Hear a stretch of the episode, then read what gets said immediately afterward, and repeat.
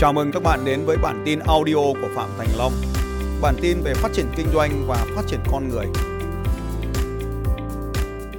Em tên là Phan Ngọc Hương, thì là giám đốc công ty gạch không nung Hương Sen.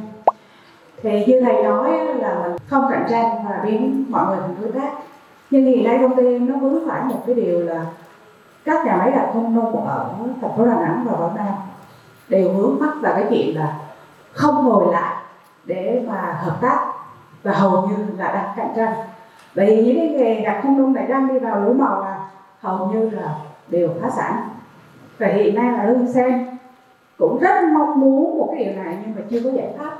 Và em xin hỏi thầy là mình có giải pháp nào để mình ngồi lại với các nhà máy khác? Và nó có thuận lợi cho cái ngành nghề mà phát triển trong môi trường? Vâng, cảm ơn chị.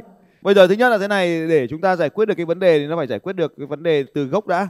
Thì trước hết ấy, chúng ta lại quay lại vấn đề cơ bản của chúng ta là chúng ta đang có là hai cái đối tượng cần phải làm việc ở đây. Cái đối tượng thứ nhất ấy, là cái đối tượng khách hàng mua gạch không nung. À, cái đối tượng bây giờ chúng ta chị đang nói là phương pháp cũ là gạch tuy nen thì nó có ảnh hưởng tới cái ờ, khí thải. Phương pháp mới là sản xuất gạch không nung. Bây giờ chúng ta sẽ quay trở về với cái vấn đề của thị trường của chị trước. Tức là cái thị trường gạch không nung này nó còn lợi nhuận không ấy. Thì đấy là việc của chị nhá.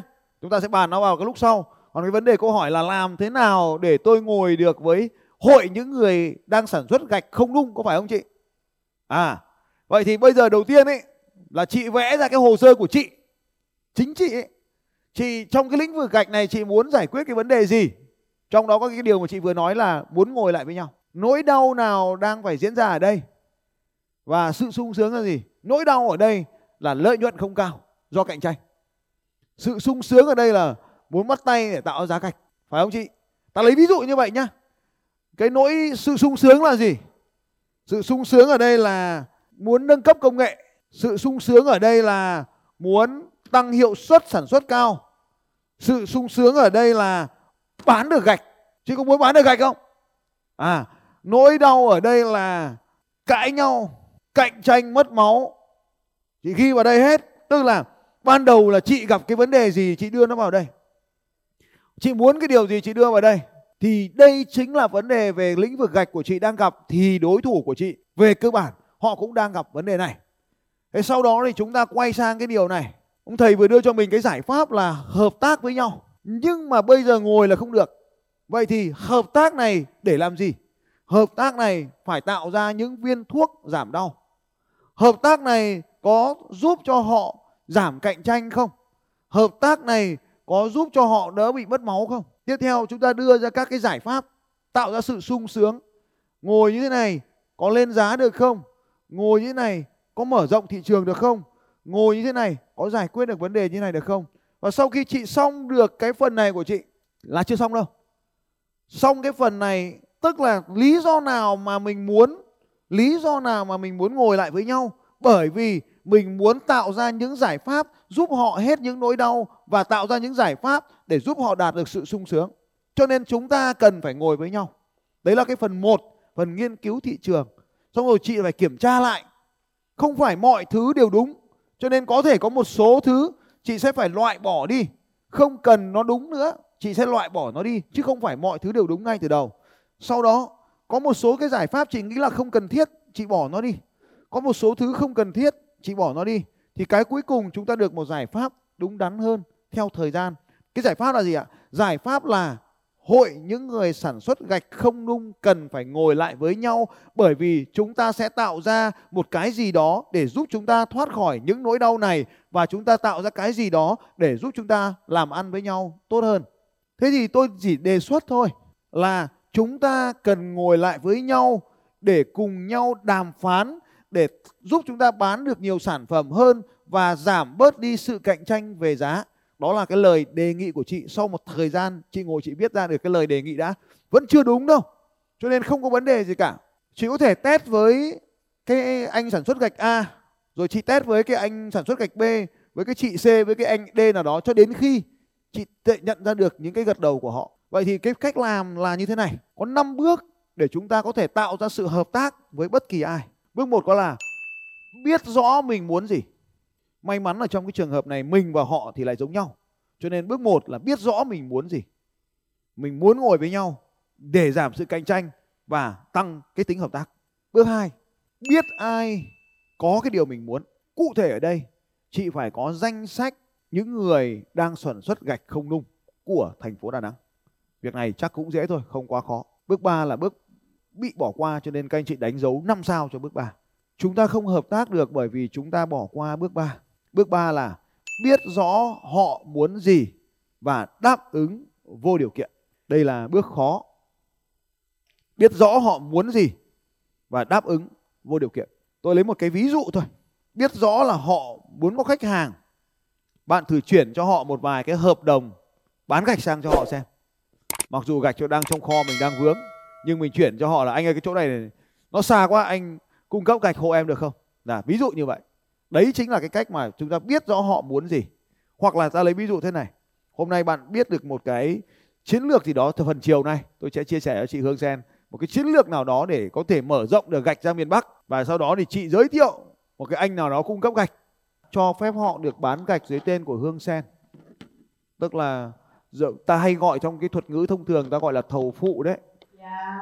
ta cho họ một cái hợp đồng vậy đi không lợi nhuận nữa ví dụ như là mình bán là hai đồng hai tám chục thì ta cho họ lấy luôn toàn bộ cái tiền đó ta không lấy lãi nữa ví dụ như vậy thì có được không chị? Cái này giờ thầy đi thì bắt đầu mới suy nghĩ. Vâng, cảm ơn chị rất là nhiều. Thế thì bây giờ mình lãi nó có 10% thì mình cho họ vài công trình như vậy là bắt đầu vui rồi đấy. Vâng, cảm ơn chị. Dành cho chị một tràng vỗ tay thật lớn. Bắt đầu về việc à, vậy thì bước 2 chúng ta sẽ cùng với nhau làm năm cái bước ở đây.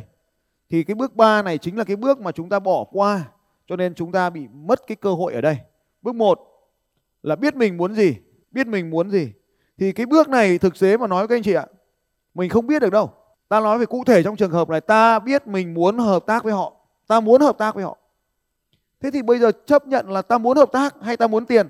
Cho nên là nếu như chúng ta tiếp tục là bán hàng để lấy tiền thì chúng ta sẽ không nhận được cái sự hợp tác. Bước 2 là biết ai có cái điều mình muốn. Bước 3 vâng. Bước 3 này là biết họ muốn gì. Họ muốn gì? Họ muốn gì thì họ muốn ba điều, các anh chị. Họ muốn làm cái gì đó để giúp họ thoát khỏi nỗi đau và đạt được sự sung sướng. Đáp ứng vô điều kiện. Đáp ứng nó vô điều kiện tức là thế nào ạ? Là giúp họ làm tốt hơn công việc họ phải làm để giúp họ nhanh chóng thoát khỏi nỗi đau và giúp họ đạt được cái sự sung sướng. Ở trong cái bước 3 này thì thực sự phải rất là linh hoạt. Có rất là nhiều những cái câu thần chú cổ nói về cái điều này. Ta lấy một cái ví dụ như thế này các anh chị, có thể các anh chị đã nghe thấy cái câu có cái câu nói là Umani Bát Mê Hồng. Các anh chị đã nghe cái câu này bao giờ chưa ạ? Có nghe thường xuyên không các anh chị? Cái câu này có nghĩa là giúp họ thoát khỏi khổ đau để ta đạt được sự hạnh phúc. Dịch theo cái nghĩa hiểu ngắn gọn như vậy. Đấy là cái câu nói cổ xưa nhất một cái câu sáu cái câu thần sáu cái từ trong câu thần chú Umani Bát Mê Hồng. Có một cái quy tắc gọi là quy tắc vàng, quy tắc the golden rule, quy tắc vàng này phát biểu như thế này là hãy làm cho họ những điều mà bạn muốn họ làm cho mình. Bây giờ chị ấy cũng muốn đối thủ giới thiệu khách hàng cho mình, cũng muốn được nâng giá lên, cũng muốn bán được hàng. Cho nên ở đây hãy làm cho đối thủ, ta tạm gọi là đối thủ để sau này biến họ thành đối tác đấy, là hãy làm cho họ đấy, golden rule đối xử với mọi người theo cách mà bạn muốn họ đối xử với bạn. Cho nên ở đây nếu như bạn muốn nhận được sự hợp tác, sự giới thiệu, sự sẻ chia từ đối tác thì ta phải làm điều đó trước. Chúng ta lại quay lại với một quy tắc đơn giản hơn đó là quy tắc nhân quả. Tôi cái này tôi thấy các anh chị là cũng quen thuộc đấy. Là bạn sẽ nhận được những gì mà bạn đã gieo. Chúng ta sẽ có đến với 7 quy tắc trồng trọt. Gieo gì thì gặt nấy, gieo ít thì được nhiều gieo mùa này sẽ gặt vào mùa sau bạn sẽ gặt được chính xác những gì bạn đã gieo bạn không thể gieo thóc để nhặt được khoai lang bạn gieo thóc bạn sẽ nhặt nhặt thóc cho nên ở đây những quy tắc này đây là một cái quy tắc mà theo tôi ít người trong chúng ta được học được nhận biết, ít trường kinh doanh nào nói về cái điều này. Bởi vì ở đâu đó chúng ta được học rằng phải cạnh tranh nhiều hơn, phải làm nhanh hơn đối thủ, phải tiêu diệt đối thủ trước khi họ tiêu diệt ta. Chuyện này vẫn đúng ở ngoài kia. Nhưng tôi muốn rằng là từ hôm nay, chúng ta thấm nhuần cái câu số 3 này. Biết họ muốn gì, biết khách hàng của ta muốn gì, chúng ta đáp ứng họ. Rồi lúc nào đó, chúng ta sẽ nhận được tiền. Biết được đối thủ chúng ta muốn gì cho họ cái điều họ muốn, họ sẽ hợp tác với chúng ta. Bước 4 là đề nghị hoặc là hỏi cái điều chúng ta muốn. Hỏi cái điều bạn muốn, hỏi xin, hỏi mua. Hỏi cái điều bạn muốn. Hỏi, đề nghị họ hợp tác. Nếu thiếu cái bước 4 này thì hầu như là mọi thứ vẫn có thể diễn ra nếu chúng ta làm tốt bước 3 thành phố, hiện nay thành phố này là nơi đáng sống nhất của anh chị. Nhưng mà ngày nào đó thì tôi cũng có thể về đây để sống. Có thể thôi.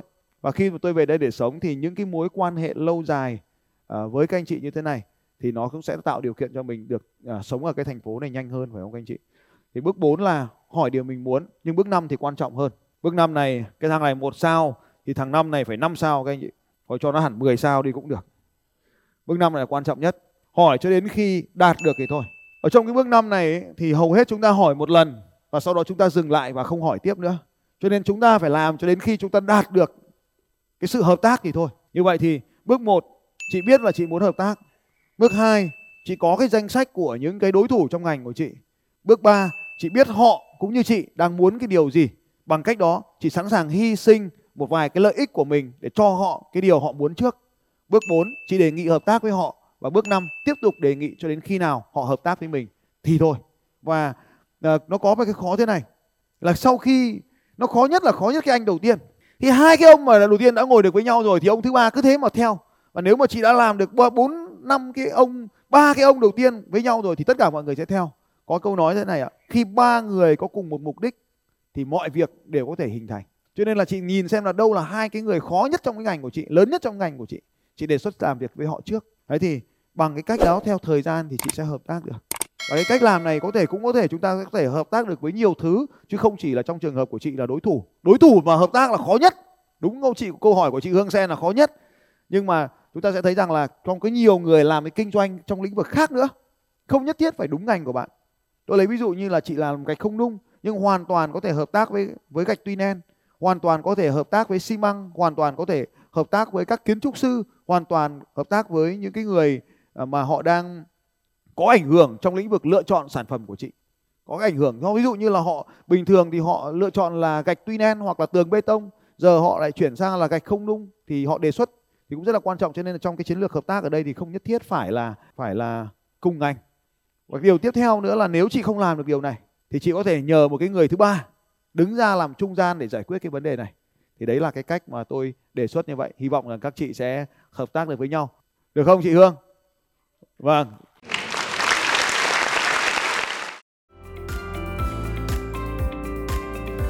Xin chào các bạn và hẹn gặp lại các bạn vào bản tin audio tiếp theo của Phạm Thành Long vào 6 giờ sáng mai.